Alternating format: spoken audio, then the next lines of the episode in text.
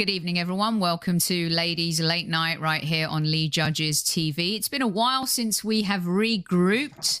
So let me welcome the girls tonight. We got Jess from She Knows Arsenal. Yes. That's not that's not the, the greeting I should be using here, but hi Jess. How are you? Thanks for having me. Of course. Uh, and we've got Lucy the Gooner, who features on Lee's channel and also the Highbury squad. Well, welcome, Luce. Love it. Thank you for having me again. Of course. And we have MK making her debut right here on the Lee Judges TV channel. She's from the Arsenal Los Angeles group and a regular on the Highbury squad as well. MK, welcome to the show. Thanks for having me as well. Awesome. Uh, it's been an interesting season so far. And we've had our downs at the beginning, and now we seem to be on and up. The title of the show today is "Ooh to be a Gooner" or "Ooh to just be right." So, I don't want to start on a negative. I just want to start on an honest tone, okay? Before we get stuck into some nuts and bolts here. Can I ask, and I'll start with you, Jess. When Mikel Arteta took over, we knew we had a broken team. We knew that even when Unai Emery took over, we had a broken team, a broken squad. Arsenal was in freefall. And there were so many issues, so many problems. Unai inherited a mess. Mikel inherited a mess. But we could only report on what we see. We could only talk about what we see. And the truth is, the first 15, 16 months were dire.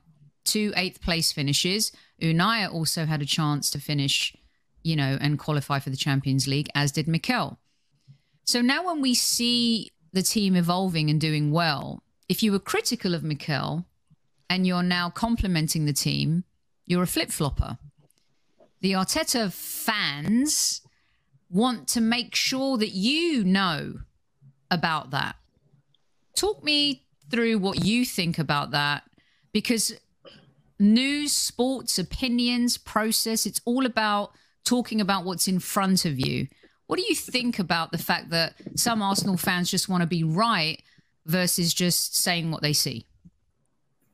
Yeah, I think that this is a conversation that I often have with with friends, you know, behind the scenes and I feel like football Twitter is basically based upon being right or wrong, you know, and the binary aspect of football, you're either Arteta in or Arteta out. You know, you have to be on some side of the of the conversation, try to force you into either this or that, so that when things turn around or they don't turn around, I'm in the right and you're in the wrong. And that's just kind of how things go. But life is not really like that. We know that things change as the facts become more clear or you get more information. And it's perfectly okay for you to change your mind. And, you know, I think when it comes down to Arsenal fans that were really skeptical over over the last two years, it i think it just comes from years and years and years of disappointment and not wanting to get your hopes up or believe in things that you you don't see yet. You can't you can't blame somebody for not seeing before they actually saw it. A lot of people did not see what we were trying to do until those six players stepped on the pitch this season. So i don't think there's anything wrong with that. And i think the pressure to try to force people to say you were wrong or you were right just takes away from like the beauty of the journey of figuring out where you are. It's fine. Like it's not that big of a deal. And that's just how football Twitter just kind of is. It's this place where they're like, you're either this or that. And it, that's not real life. Yeah. That's not it. Luce, yeah. And, and Luce, I want to differentiate a lot between the criticism of Arteta versus supporting the new players, because we'll get onto that in a little bit. What's your take on being able to kind of say what you see versus being complimentary when you see something good. What's your take on kind of how some fans just want to rib it, throw it in your face, and make sure that you know that you were almost a defector in the early days? You're on mute, Luce. There we go. Um, I've always said, essentially, I don't support Arteta FC. I support Arsenal FC. And Arteta is a brilliant example of why managers need time to settle into their roles, especially one as inexperienced, let's face it, as Arteta is. Um, I don't care about being right, wrong. In that moment, all I care about is wanting the team to do well. If at one point I criticize Arteta for doing something and then the next week he changes it, then amazing. Like why why would I then still be critical of that? I, I want to see us do well at the end of the day. I'm not I want to be proved wrong. If I have criticism, then I don't I don't want us to lose based on the fact that I want to be right. I would rather be wrong and us win because I'm an Arsenal supporter. I'm I'm not I'm not sort of here to have my point proved. I'm here to see Arsenal get points.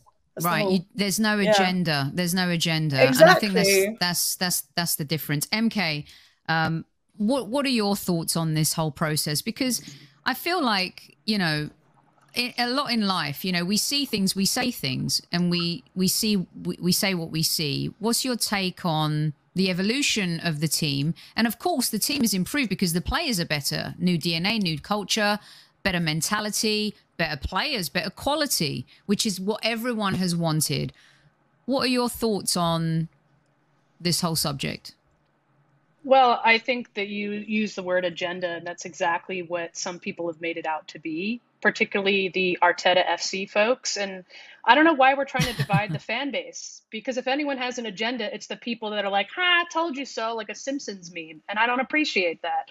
No one's out here trying to, you know, score clout by rooting against their football club. They want the only agenda here is to see Arsenal successful.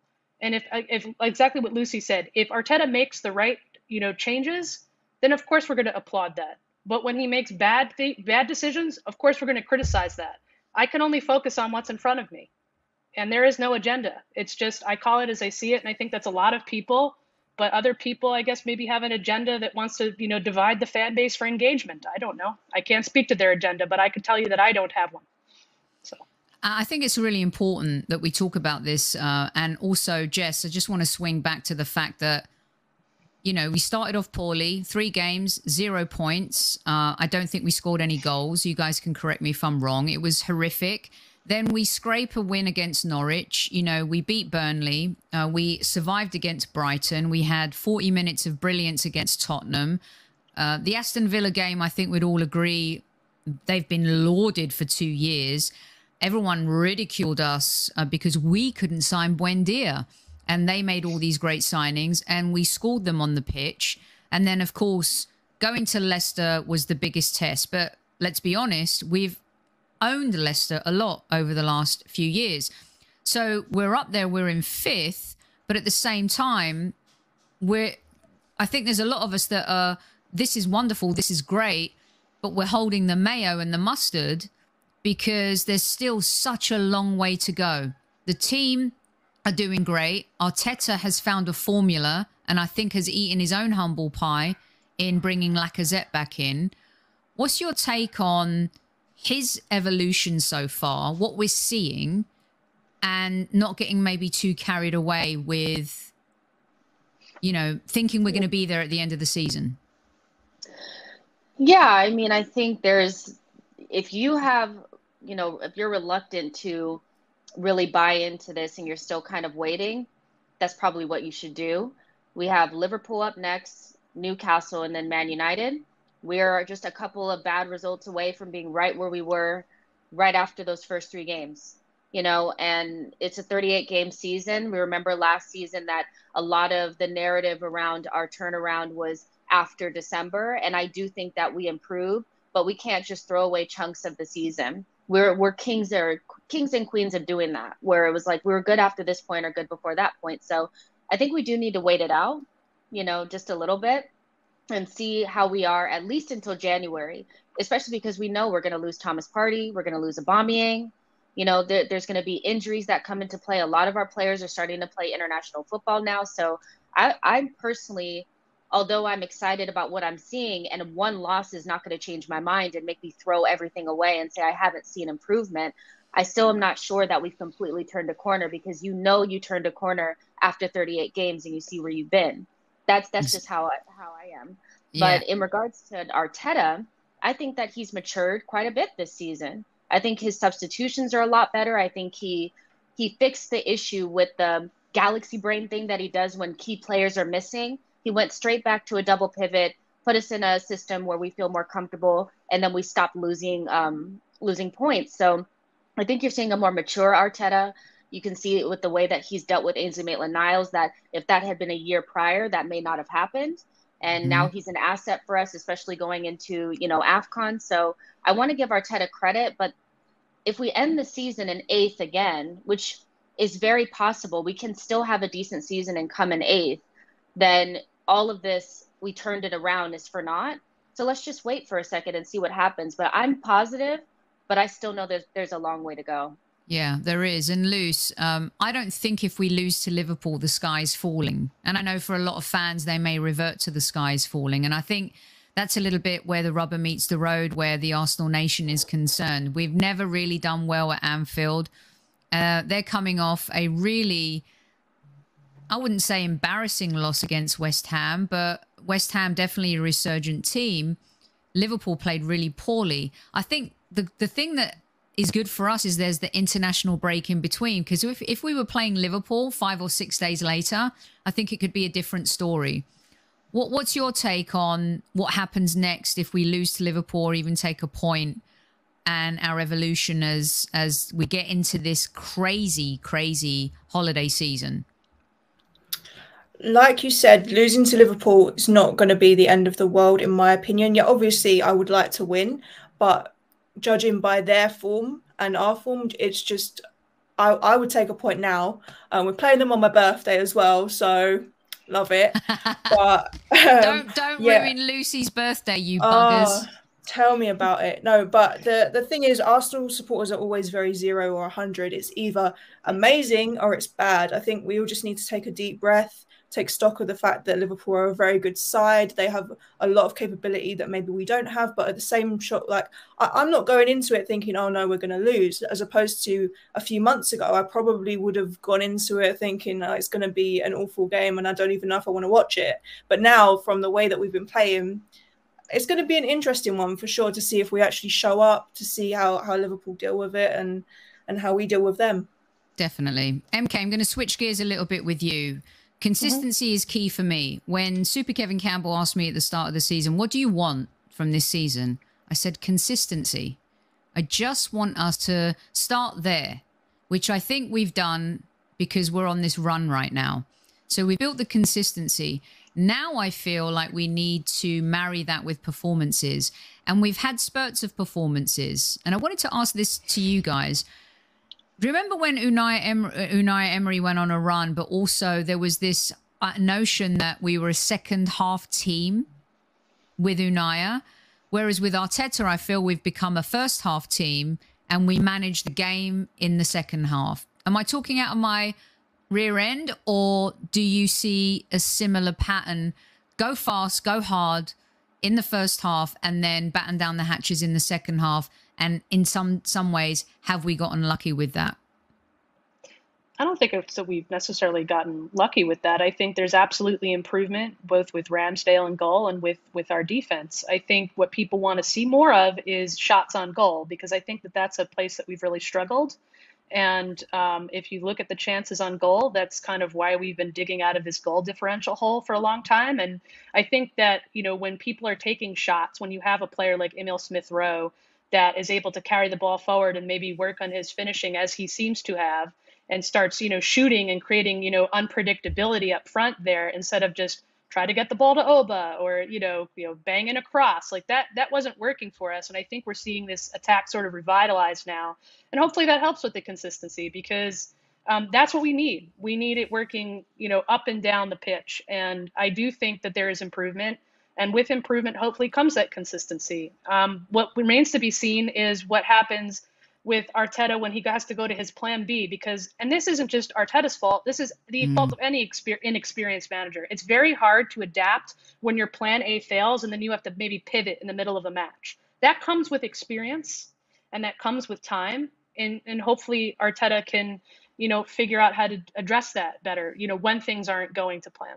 Yeah, the plan B thing is key, Jess, isn't it? Because when you look at what's coming with AFCON, uh, thankfully, you know, Maitland Niles has come in. A lot of people have been critical of him, but at the same time, he's been very vocal about the position that he's wanted to play.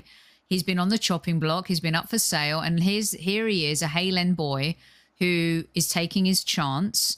And a lot of fans, I think, come January, would rather see Maitland Niles be given the opportunity in midfield rather than a returning Xhaka from injury. Uh, we talk about consistency. We talk about maybe what we're going to be lacking in January.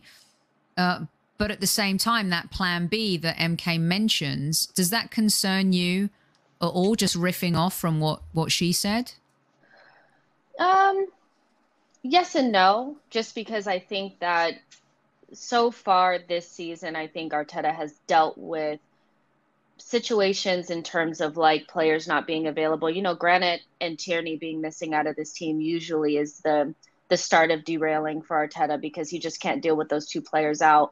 But um, being able to bring in Lokonga and bring in Tavares has really saved us. And some of that's recruitment and some of that is him trusting to use those players. But you know, I, I think that in the end of the day, as long as he keeps the shape, because that's what we're looking at, right? Is that midfield? You know, what's going to happen in that midfield when Thomas Partey is not there? And I know that people don't want to see Granit Xhaka come back in, but we all know he's coming. We all know he's coming and he's going to play. He'll be ready December first. He'll be a, a month or so Jess, before Jess, time. do you think? Do you think he would be a first choice above Maitland Niles? Yeah, of course, one hundred percent. I I don't think.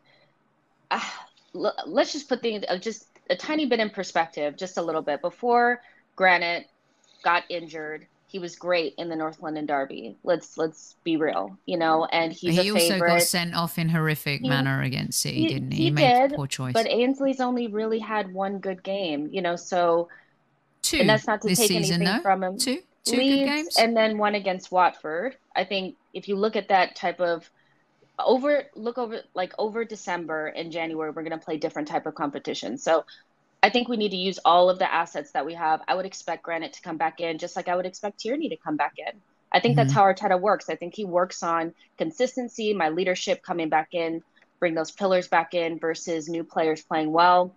Love it, hate it, whatever. But I think we're going to see Granit come back in, but we're going to need everybody.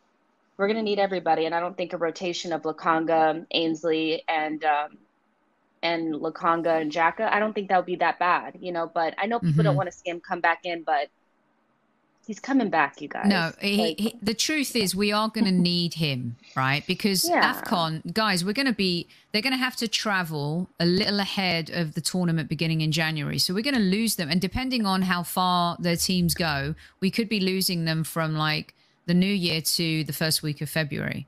It, you know, and, and also like the Euros, they're going to need a rest when they come back. Are they not?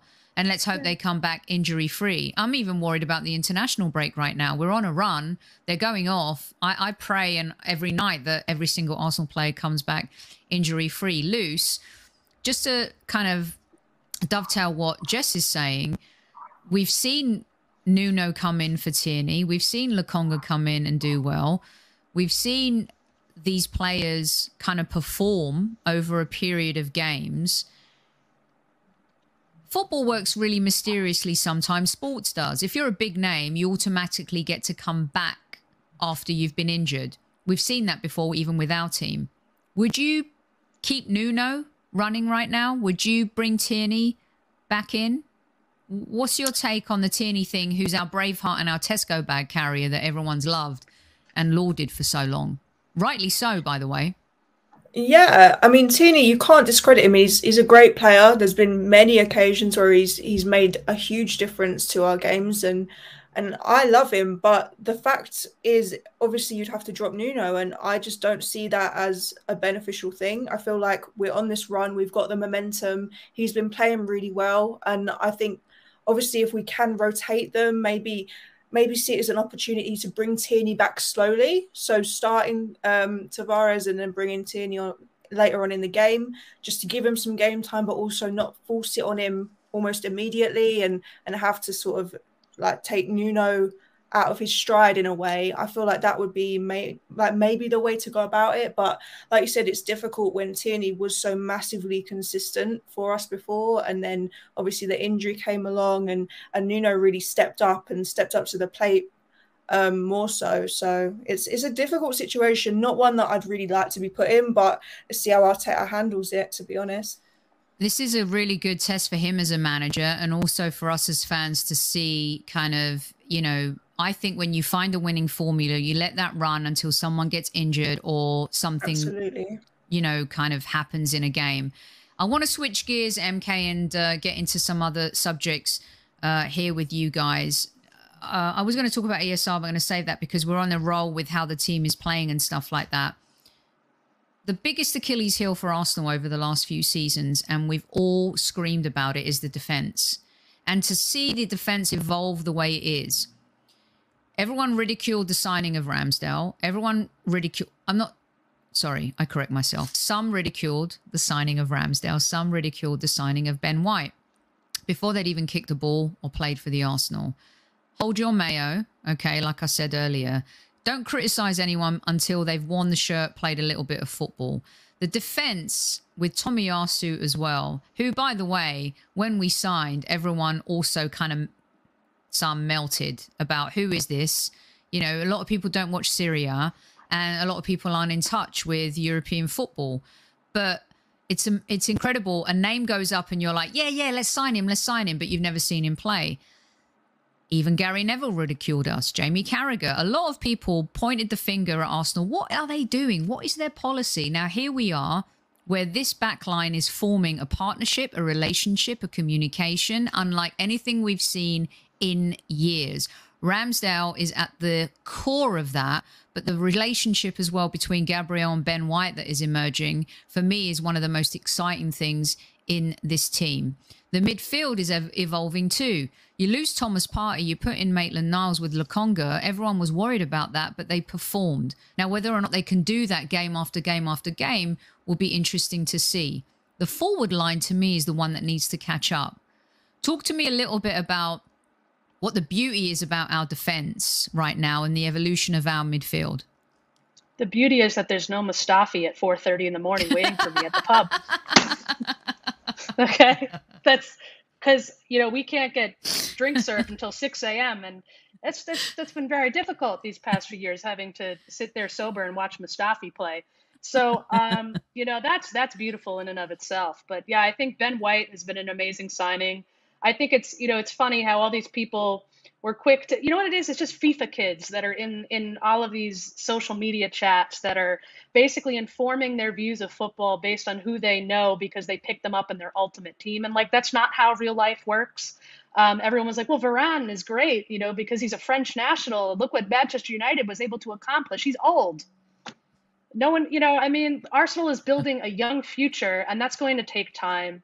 And I think you're starting to see that partnership form. It does look like uh, Saliba is going to come back um, once he's done with his loan spell. And I think that you know the uh, the defensive line is is is really improved by you know by playing together regularly for like the first time in you know that I can think of. Certainly during Arteta, there's been so many injuries, and um, I think Tomiyasu has been outstanding. I think that I was one of those people that was like, hmm, who is this? And there was that temptation to kind of wanted to sound off about it but i'm like but i don't know anything right and i think that's what this comes down to it's like sometimes you just have to be like i don't know and i'm just not going to speak here and make myself look like an idiot but social media and that don't always go together so um, yeah, I think no, it's true. It's true. Jess, talk to me a little bit about the partnership you see formulating with uh, Gabriel and Ben White because so many people talked about Ben White. He's terrible in the air. Um, you know, Gabriel strong in the air. The ball carrying of Ben White, I think, I hope some Arsenal fans have seen an example of that, especially in the last two games.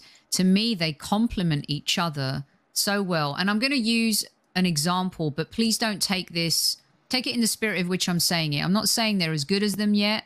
They haven't won anything like that yet.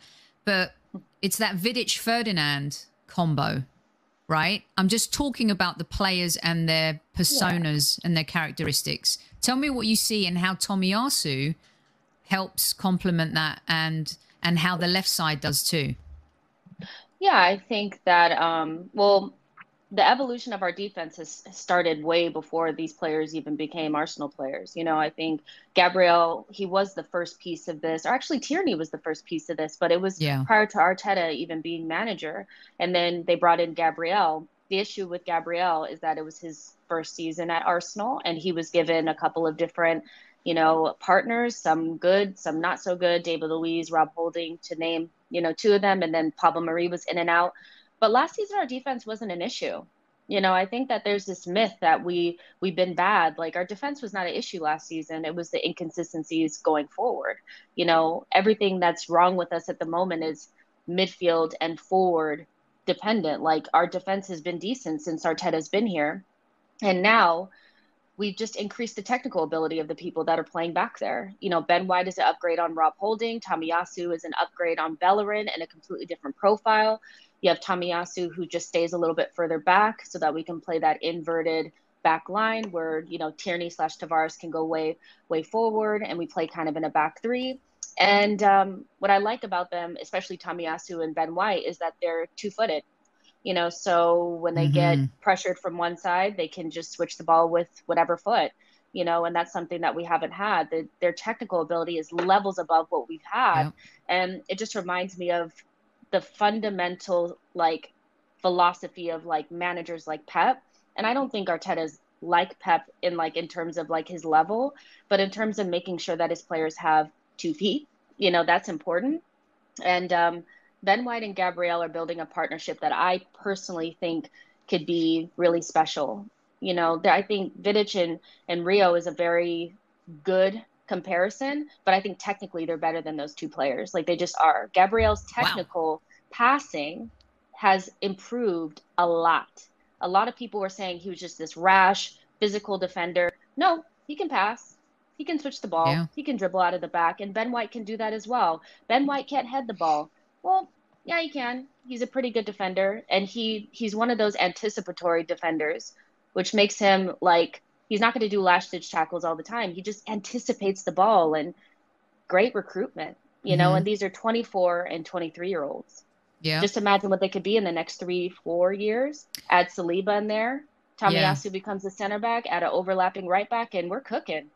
And, even Ben, even Ben White, even Ben White could play, I think, in a midfield midfield role, mm-hmm. and you mm-hmm. could have Gabriel and Saliba back there. I think there's yeah. a lot of options, whether or not he stays or we sell him. Lou, so I want to I want to move to, um, you know, talking about our back line and stuff like that, and the role that Ramsdale plays in that. Rambo 2.0, as I like to call him. He has a confidence. He's cocky and he was humbled against Watford. And I liked that. I love that he had that moment and that he got away with it. He arrived at England camp and I was watching all of the arrivals because I wanted to see Emil Smith Rowe's little face and Saka when they arrived. And Ramsdale was sitting in the car, shoes off. He was on actually not even sitting on the floor. He was on the on the on the on the floor of the car, so chilled, so laid back. Is he too chilled and too laid back, or do you love all goalkeepers kevin campbell told me goalkeepers are crazy sophie. They're all crazy. Uh, so what's your take on on rambo 2.0 because the defensive line having a goalkeeper like that i think has made all the difference. Yeah absolutely. Um, first of all i just want to commemorate not just ramsdale but the entire the new sort of defensive signings that we've made for their resilience considering that Arsenal fans over the years, like you've mentioned, we've had to put up with the likes of Mustafi and Bellerin.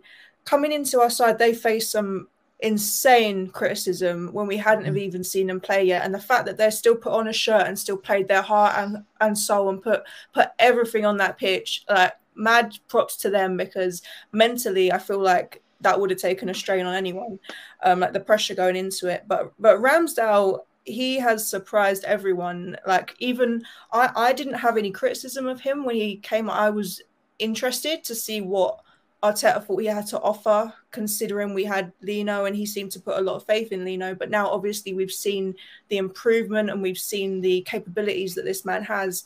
But yeah, just on and off the pitch, I feel like his passion carries him. Like I like to see that little bit of intensity. I like to see someone who who really wants to be there, who he directs the wall as well, which we haven't seen in quite some time. Someone actually mm. shouting directions at their players since like Lehmann. We haven't really seen that sort of intensity from a goalkeeper. So. I'm I'm excited for him, man. He's like you said, he's still only young. We've got a very young team that is is a, a work in progress. Tr- trust the process, whatever you want to call it. But I'm I'm excited. He's really come into himself, hundred percent. Yeah, I I love his bravado, MK. I really really do, and I feel like There's this character that's been built at the back. There's an evolution happening in midfield. Of course, we need Thomas Partey fit. It's a concern about his injuries, no doubt. A lot of people didn't think Lokonga was ready. You don't get made captain by Vincent Kompany and Anderlecht, uh, Anderlecht at 21 years old for nothing, right? So I feel like there's options for us. I'm not saying it's going to be perfect when he leaves for AFCON, but you do have the Maitland Niles, Xhaka, um, Lokonga situation. And who knows what's going to happen in January? So then we evolve a little bit to the forward line, which I think with Emil Smith Rowe and Saka continues to evolve. They've put that team on their back. And I would argue when you look at Premier League teams, senior players always carry the team. Senior players are always the barometer for the team's DNA, the culture, the tenacity on the pitch. They really set the tone.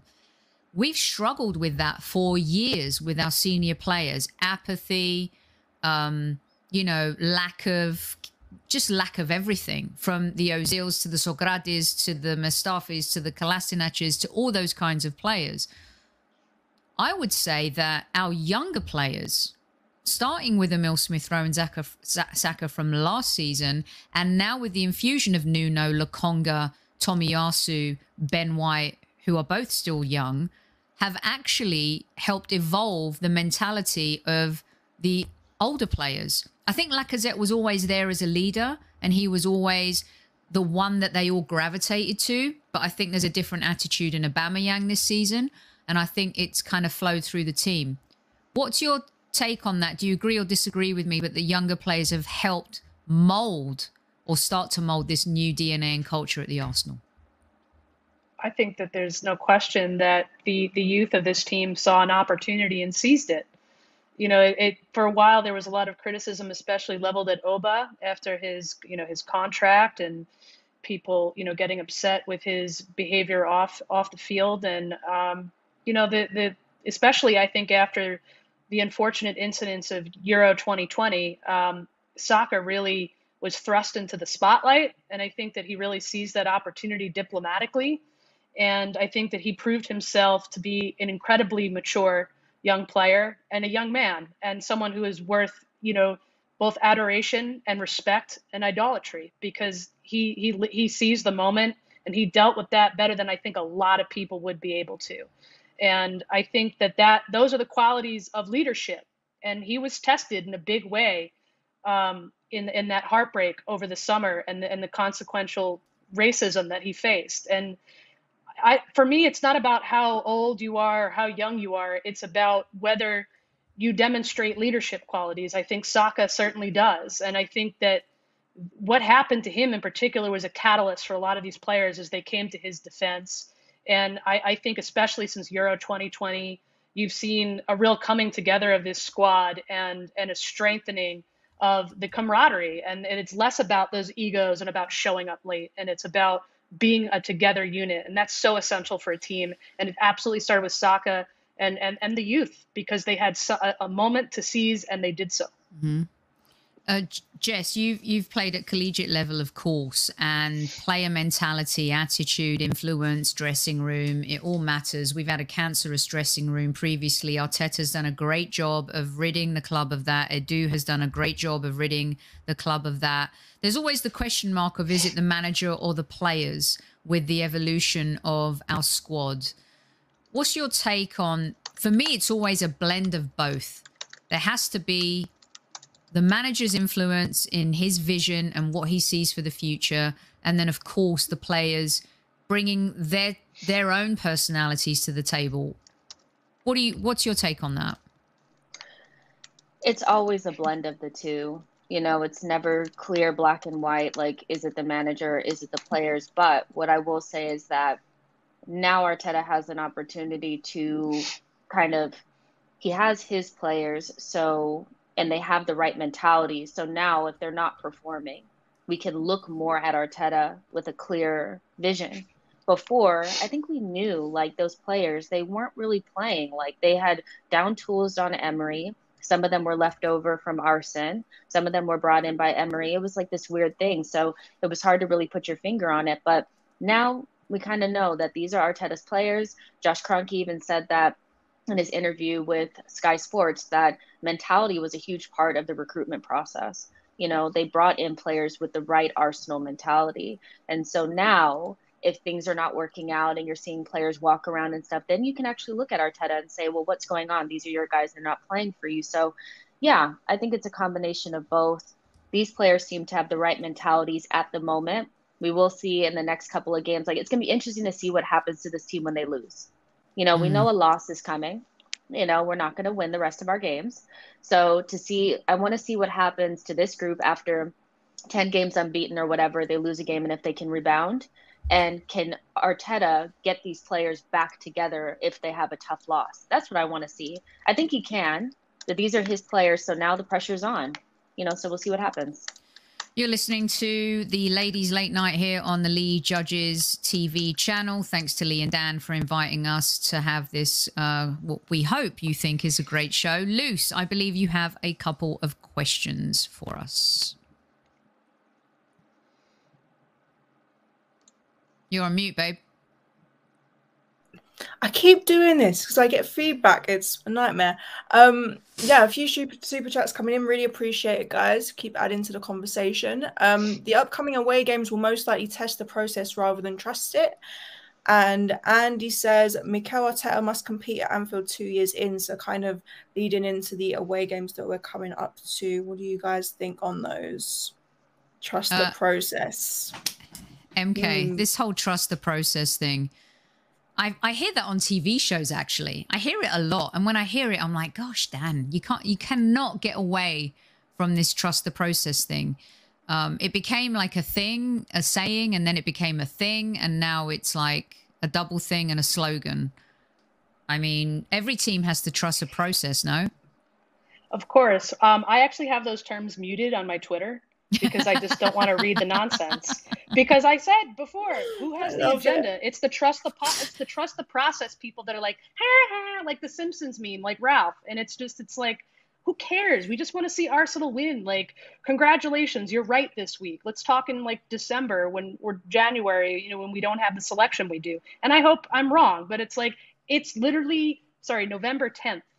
There's a long way to go, and I certainly hope uh, and trust I hope that I can trust this process. But in order for me to trust a process, I need to see consistent results.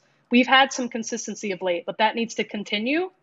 And you know, until then, it's just it's just a hashtag on Twitter. It's just more noise. It's just more people digging at one another for engagement, for arguments, and it's like it's just toxic. It's become a toxic buzzword, and and that's precisely why I have it muted. I love that you have it muted, by the way. And Lucy, what was the was the second question that Anfield and Arteta two years in? Is that is that it? Why don't you yeah. answer that first, and then we go to Jess?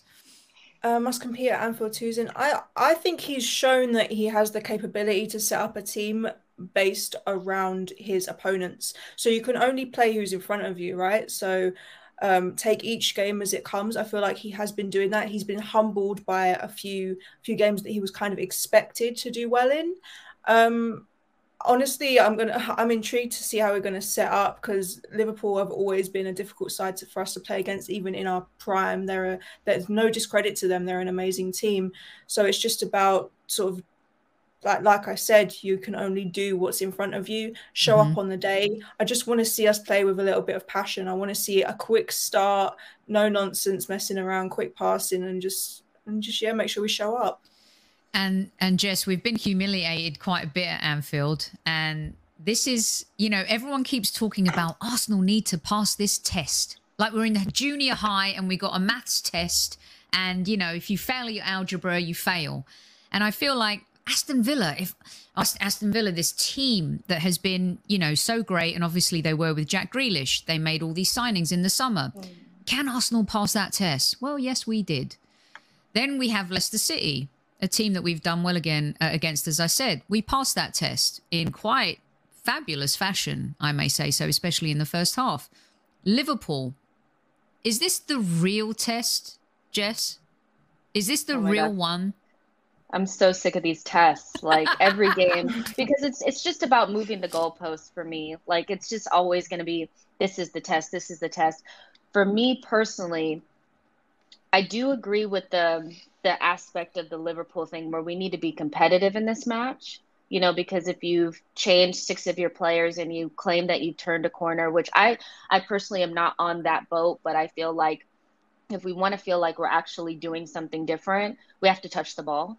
You know, the last time that we played Liverpool, we didn't touch the ball. Like I remember us not having any possession. We we didn't have any shots. Like it just it was very much was a passenger like performance, and we had pay, probably our best team out there. I remember Jack and, and Thomas playing that game. So it wasn't like we were a weakened squad. We just didn't show up.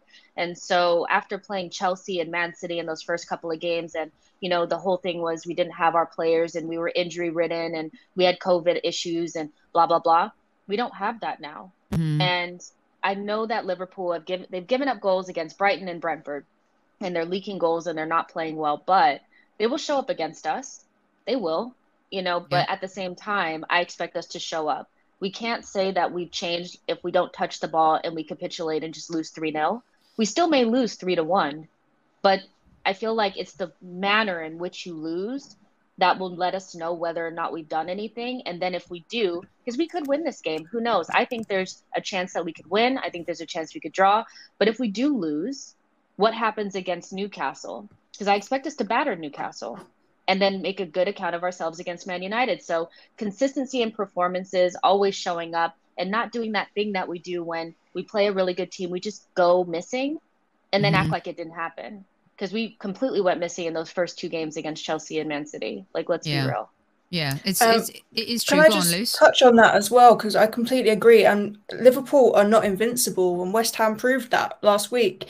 They it's completely doable. Um, their streak ended. They're feeling the brunt. They're going to be really up for it because they, like Klopp said, let's start a new streak. So we just need to make sure we show up with a bit of ruthlessness, have the passion that we've had in our previous games, and continue our form. I completely agree with that. And, you know, I mean, w- what David Moyes and West Ham are doing is incredible. You know, again, whether West Ham and whether West Ham and Leicester will be there at the end of the season, look what happened to Leicester, dropped out of the Champions League spot. For West Ham, they're playing a lot of football. They're in every cup competition and they're, you know, they're in the Europa League. This is going to, there's going to be some wear and tear coming at some point. We are still only in November. We haven't gone through that insane Christmas period. I think we have a couple of really good um, games that we can get at least six points over that Christmas period. We have a EFL Cup game sandwiched in between that as well. What I want to get onto next before my final question is the emergence of Emil Smith Rowe in this team. It's a beautiful thing to see. You know, Manchester City have Phil Foden, Chelsea have Mason Mount, West Ham have Declan Rice. You know, Villa had Grealish. I think he's a bit different now. He's at Manchester City, for you know, morphing into that team, being the star of the show, and then going into a, a team full of stars is a little bit different. You know, Manchester United have Mason Greenwood, Rashford. I would say Greenwood a superior player to Rashford these days, and we have Emil Smith Rowe, and we have Saka. I asked Dan and Lee this question actually on our show uh, a, a couple of months ago, and I said, "Who will have the better season, and Dan and I said Emil Smith Rowe would. And we felt like with Saka being involved in England, and it feels like Saka, he's such a great player, he's such a wonderful character. He seems, it seems like he needs a rest. He's played a lot of football. I'll start with you, Jess. Emil Smith Rowe, has he become the most important player at our club? I don't want to put that on his shoulders, but he's been so incredible so far this season. What's your take on the two of them? I would say, I don't know if I would say most important. I, I think the combination of Saka and ESR is most important. I think it's both of them together. And I think when they're out there together, there's something there, you know, because we know we're weak up top. I think we all know that we're weak up top, right?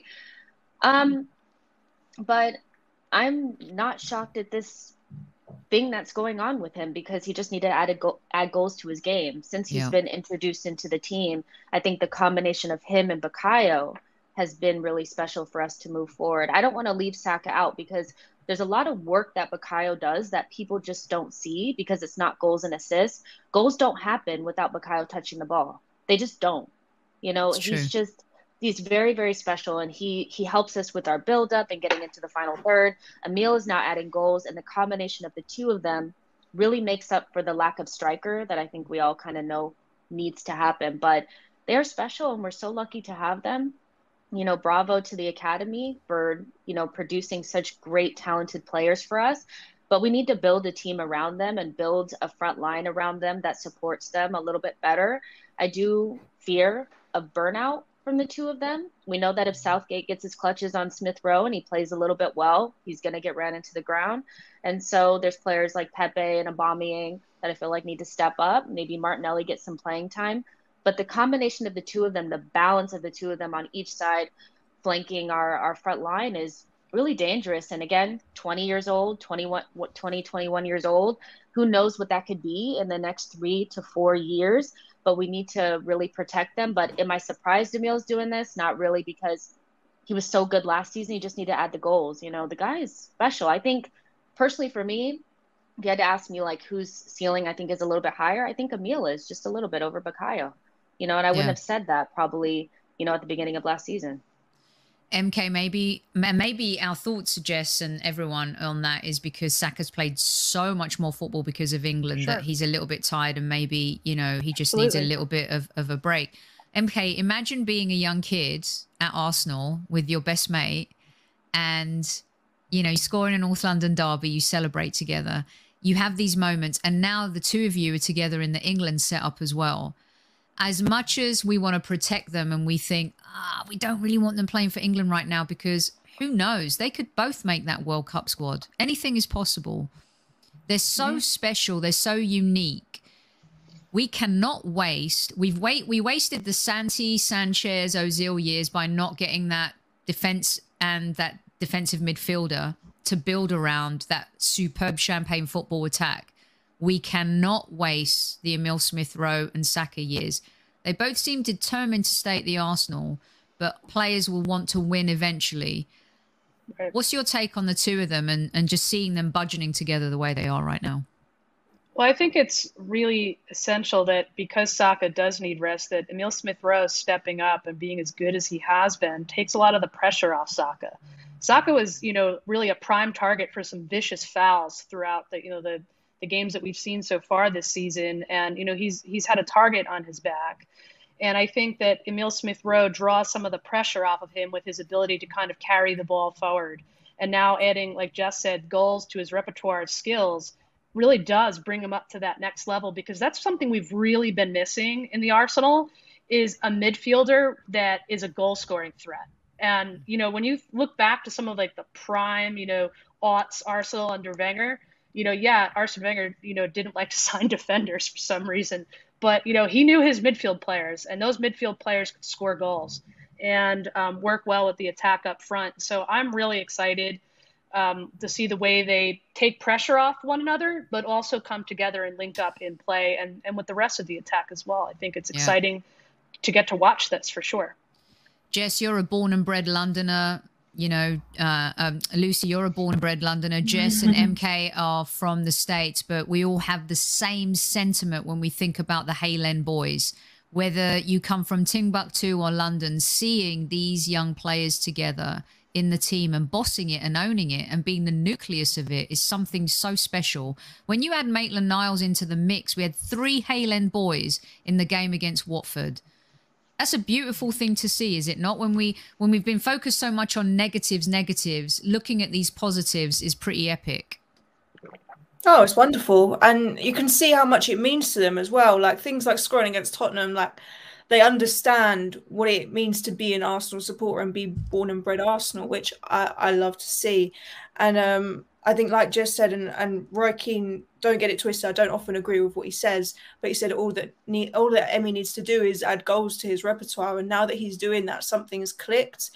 And it's sort of selfish in a way to say that I'm scared that he will get burnt out playing for England as well as Saka. But you can see that, like to any any young boy, like any young footballer, being picked to play for your team is is if anything more motivation to do well. Um, and it's just I, am hoping they can deal with the pressure like they have been, and it doesn't get too much for them. But yeah, yeah. It's, it's so good to see. I'm so happy for them, honestly. And let's hope our football club puts their money where their mouth is, because the more they hang out with you know, the Mounts of the world and the Walkers of the world. Exactly. Yeah. And the Fodens of the world. You, you know, I think they're sensible and they've got their heads on. And Emil Smith Rowe, I especially, I think they both want to play for the Arsenal their entire career, but we need to make sure we capitalize on this. Okay, going to get you guys out on this one. Thanks to everyone who's joining us in live chat. Um, let us know what you think. Hit that like button, of course, and subscribe to Lee's channel. It's got you got Jess from She Knows Arsenal. Subscribe to that. We've got MK Liebman from Arsenal Los Angeles, and we've got Luce as well. You can see everyone's handles, so give everyone a like. Arsene Wenger. We had to bring him up. We had to mention him. My goodness, the amount of press this week for the professor is insane. I cannot tell you what happened in a WhatsApp group today between a bunch of Arsenal fans. Let me just say it was polarizing. Arsene Wenger, without doubt, one of the greatest managers, for some, the greatest manager. There's always the argument between Chapman, Graham, and Wenger. Depending on which era you were born in, one resonates with you more than the other. The first 10 years for me of Wenger's reign was like dreamlike football absolutely insane, absolutely wonderful. But then for me with Wenger, it became like this. I was saying to Lucy earlier today, this relationship where you're in this relationship and you're like, oh my God, I uh, I'm so in love. And, you know, you're going through the Mills and Boons moment and you're drinking champagne and you've got the videos, the pictures, and you're like, oh my God, life is just perfection and you just want it to last forever and ever. But the relationship starts to wane a little bit, and there's cracks in it, and you try to save it over and over again. And you want to capitalize on those memories you had before. But it becomes so toxic towards the end that the breakup is really bad. Jess, I'm going to start with you. Wenger, genius, absolutely changed English football, let alone Arsenal football. You could also argue also that George Graham changed Arsenal Football Club as well. It's getting lauded this week, the Invincible film, which everyone is raving about. What is your take on him this week? What you're seeing, what you've seen? Talk to me. Um, the good, I, the good times of of Arsene will never go away. But I also remember the times where I wanted him to go, you know, and I, I think that there's a lot of there's so many great memories and the Invincibles will always be what it is, which is the greatest achievement in the Premier League.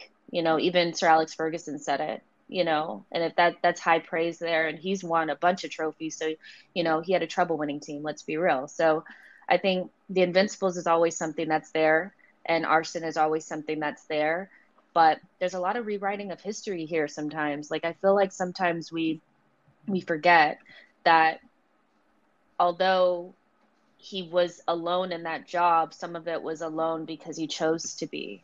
And he was much so the authoritarian type. And i think sometimes he martyred himself and was like this job is so difficult and i'm always doing it on my own. But then when they offered you a director of football you said what does a director of football do?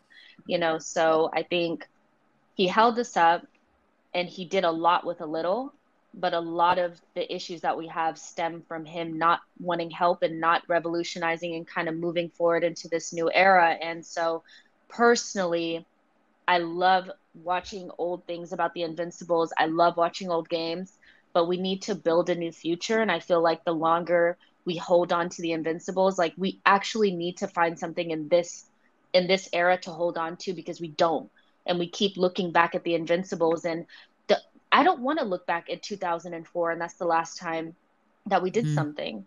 And that really is what it is. So although it's nice to have these memories and hear Dave, you know david Dein talking about patrick vieira calling spurs you know shit and all this kind of stuff great.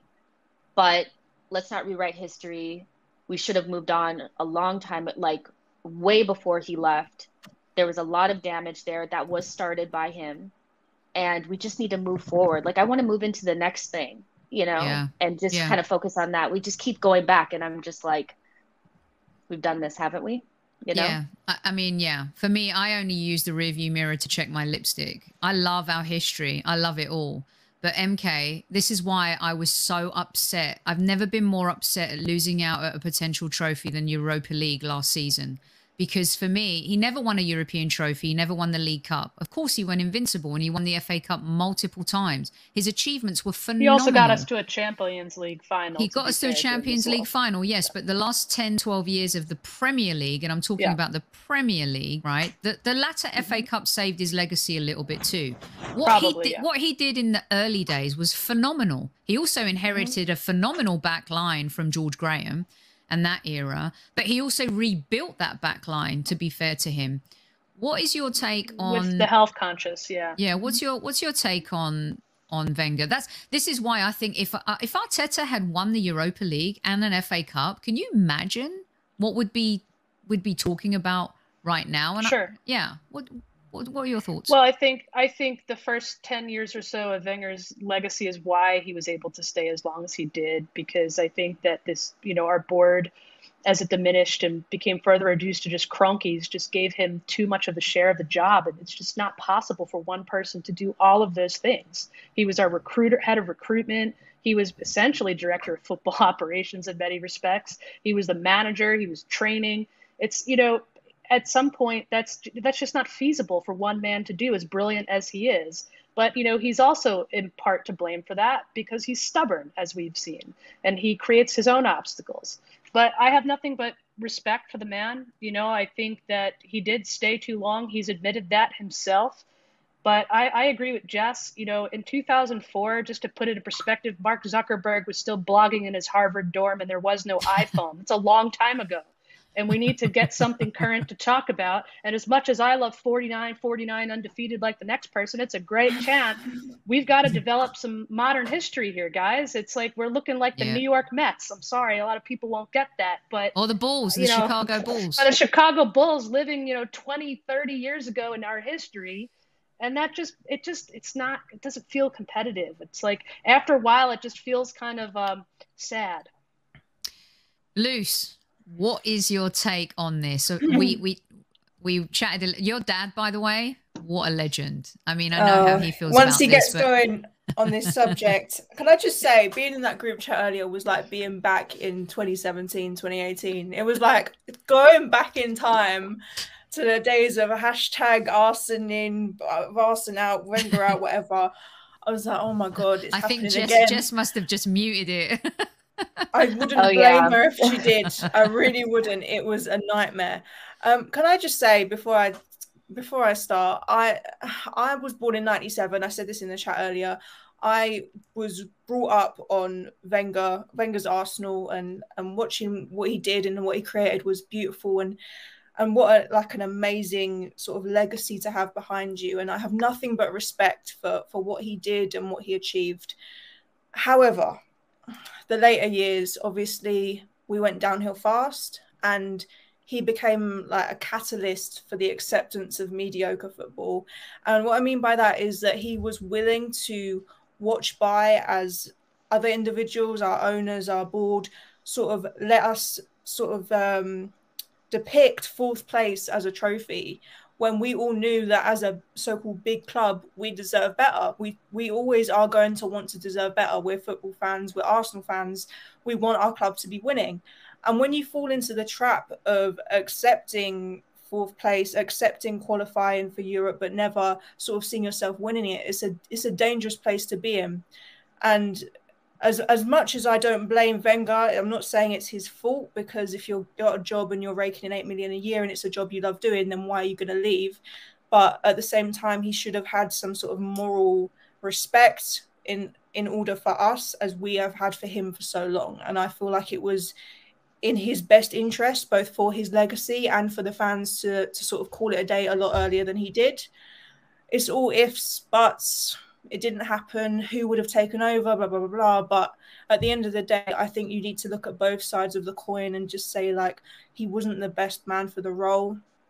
I'm not going to sing his praises all day long because one half of his career was amazing, the other half wasn't amazing. So I feel like we need to sort of take a step back from it now. Like he's not here anymore. Whether he'll be returning in any capacity is one thing, but we need to move forward. And like uh, MK said, like Jess said, start thinking about our modern success and what we're going to do in the future. And I love it. I'm a little bit older than the three of you. I feel like mum, you know, but and I love your take on it because I remember the George Graham era, of course, and and Wenger. I may remember a little bit of before the George Graham era, but not too much. And Arsenal have evolved. Every manager brings something different to the table, right? And I agree with all three of you. You've said something beautiful, um, you know, in, in all of your comments. I want to build something now for the future. And we all hope that that's Arteta, because whether we've agreed or disagreed with what he's done in the past, we want what's best for our club, whether we agree or disagree. So, you know, at the end of the day, when us if Arteta does well, our club does well, and that's all we want. And good luck to Wenger with the movie. Thank you for all the glorious years. Um, there's no doubt that he's given us some of the best memories of our football lives, and also, you know, we've been we've been uh, we've been there as fans. We've hit rock bottom, and Arsenal went in full football rehab, meltdown, breakdown, rock bottom, and now we're on our way back up. Hopefully, great show, you guys. Anyone has any last words to say? Speak now, or forever thing. hold your peace. Just mm-hmm. because you were you you're basically saying like you know Arteta you know doing well is good for the club and all of that. But one thing that I have come to the realization this season that I didn't see last season is if for some reason Arteta failed this season and he finished in eighth again then we didn't get in Europe. Because personally for me if he doesn't get in Europe he has to go. If he left another manager would want to manage this team and come into this project if at the very the the one thing you can take from what he's done so far is that this is a much more attractive proposition than it was just a couple of months ago. Nobody would want this is the hardest job. This is a job that somebody would want to come into. We don't have aging players on contracts where you can't get rid of them. You have young under 23, under 24 players that are right on the cusp of really having their explosion, ready to play for this team with a good mentality and as as much as I know some people don't like Arteta, but at the very least, I can thank him for that because a couple of months ago, nobody would want to touch this job. You know, so that's one, One- thing you can take from it is another manager would want to take over. You know, if things weren't to go well. 100 100% Jess. Perfect for Ten Hag to come in next year if we finish in eighth again. Absolutely. No, it's I, you both agree with that, right, Luce and and MK? We were broken, but now, Absolutely. I mean, I think it's There's a more We have a strong youth. Yeah, Yeah. with the youth. hmm yeah. The Absolutely. fact is, a few years ago, I would have said I I didn't look forward to watching the Arsenal play, and now you see potential. You see Emmy, you see Saka. Like we we have promise, and we have something to look forward to each week. So let's just build on that. Yeah, definitely. Who knew it was fun to watch football? I've forgotten what it felt like. Imagine, it's crazy. Okay, so um, I, I, do just all- want to say on, as well. Sorry, sorry. I just want to say like obviously congrats to the ladies tonight again.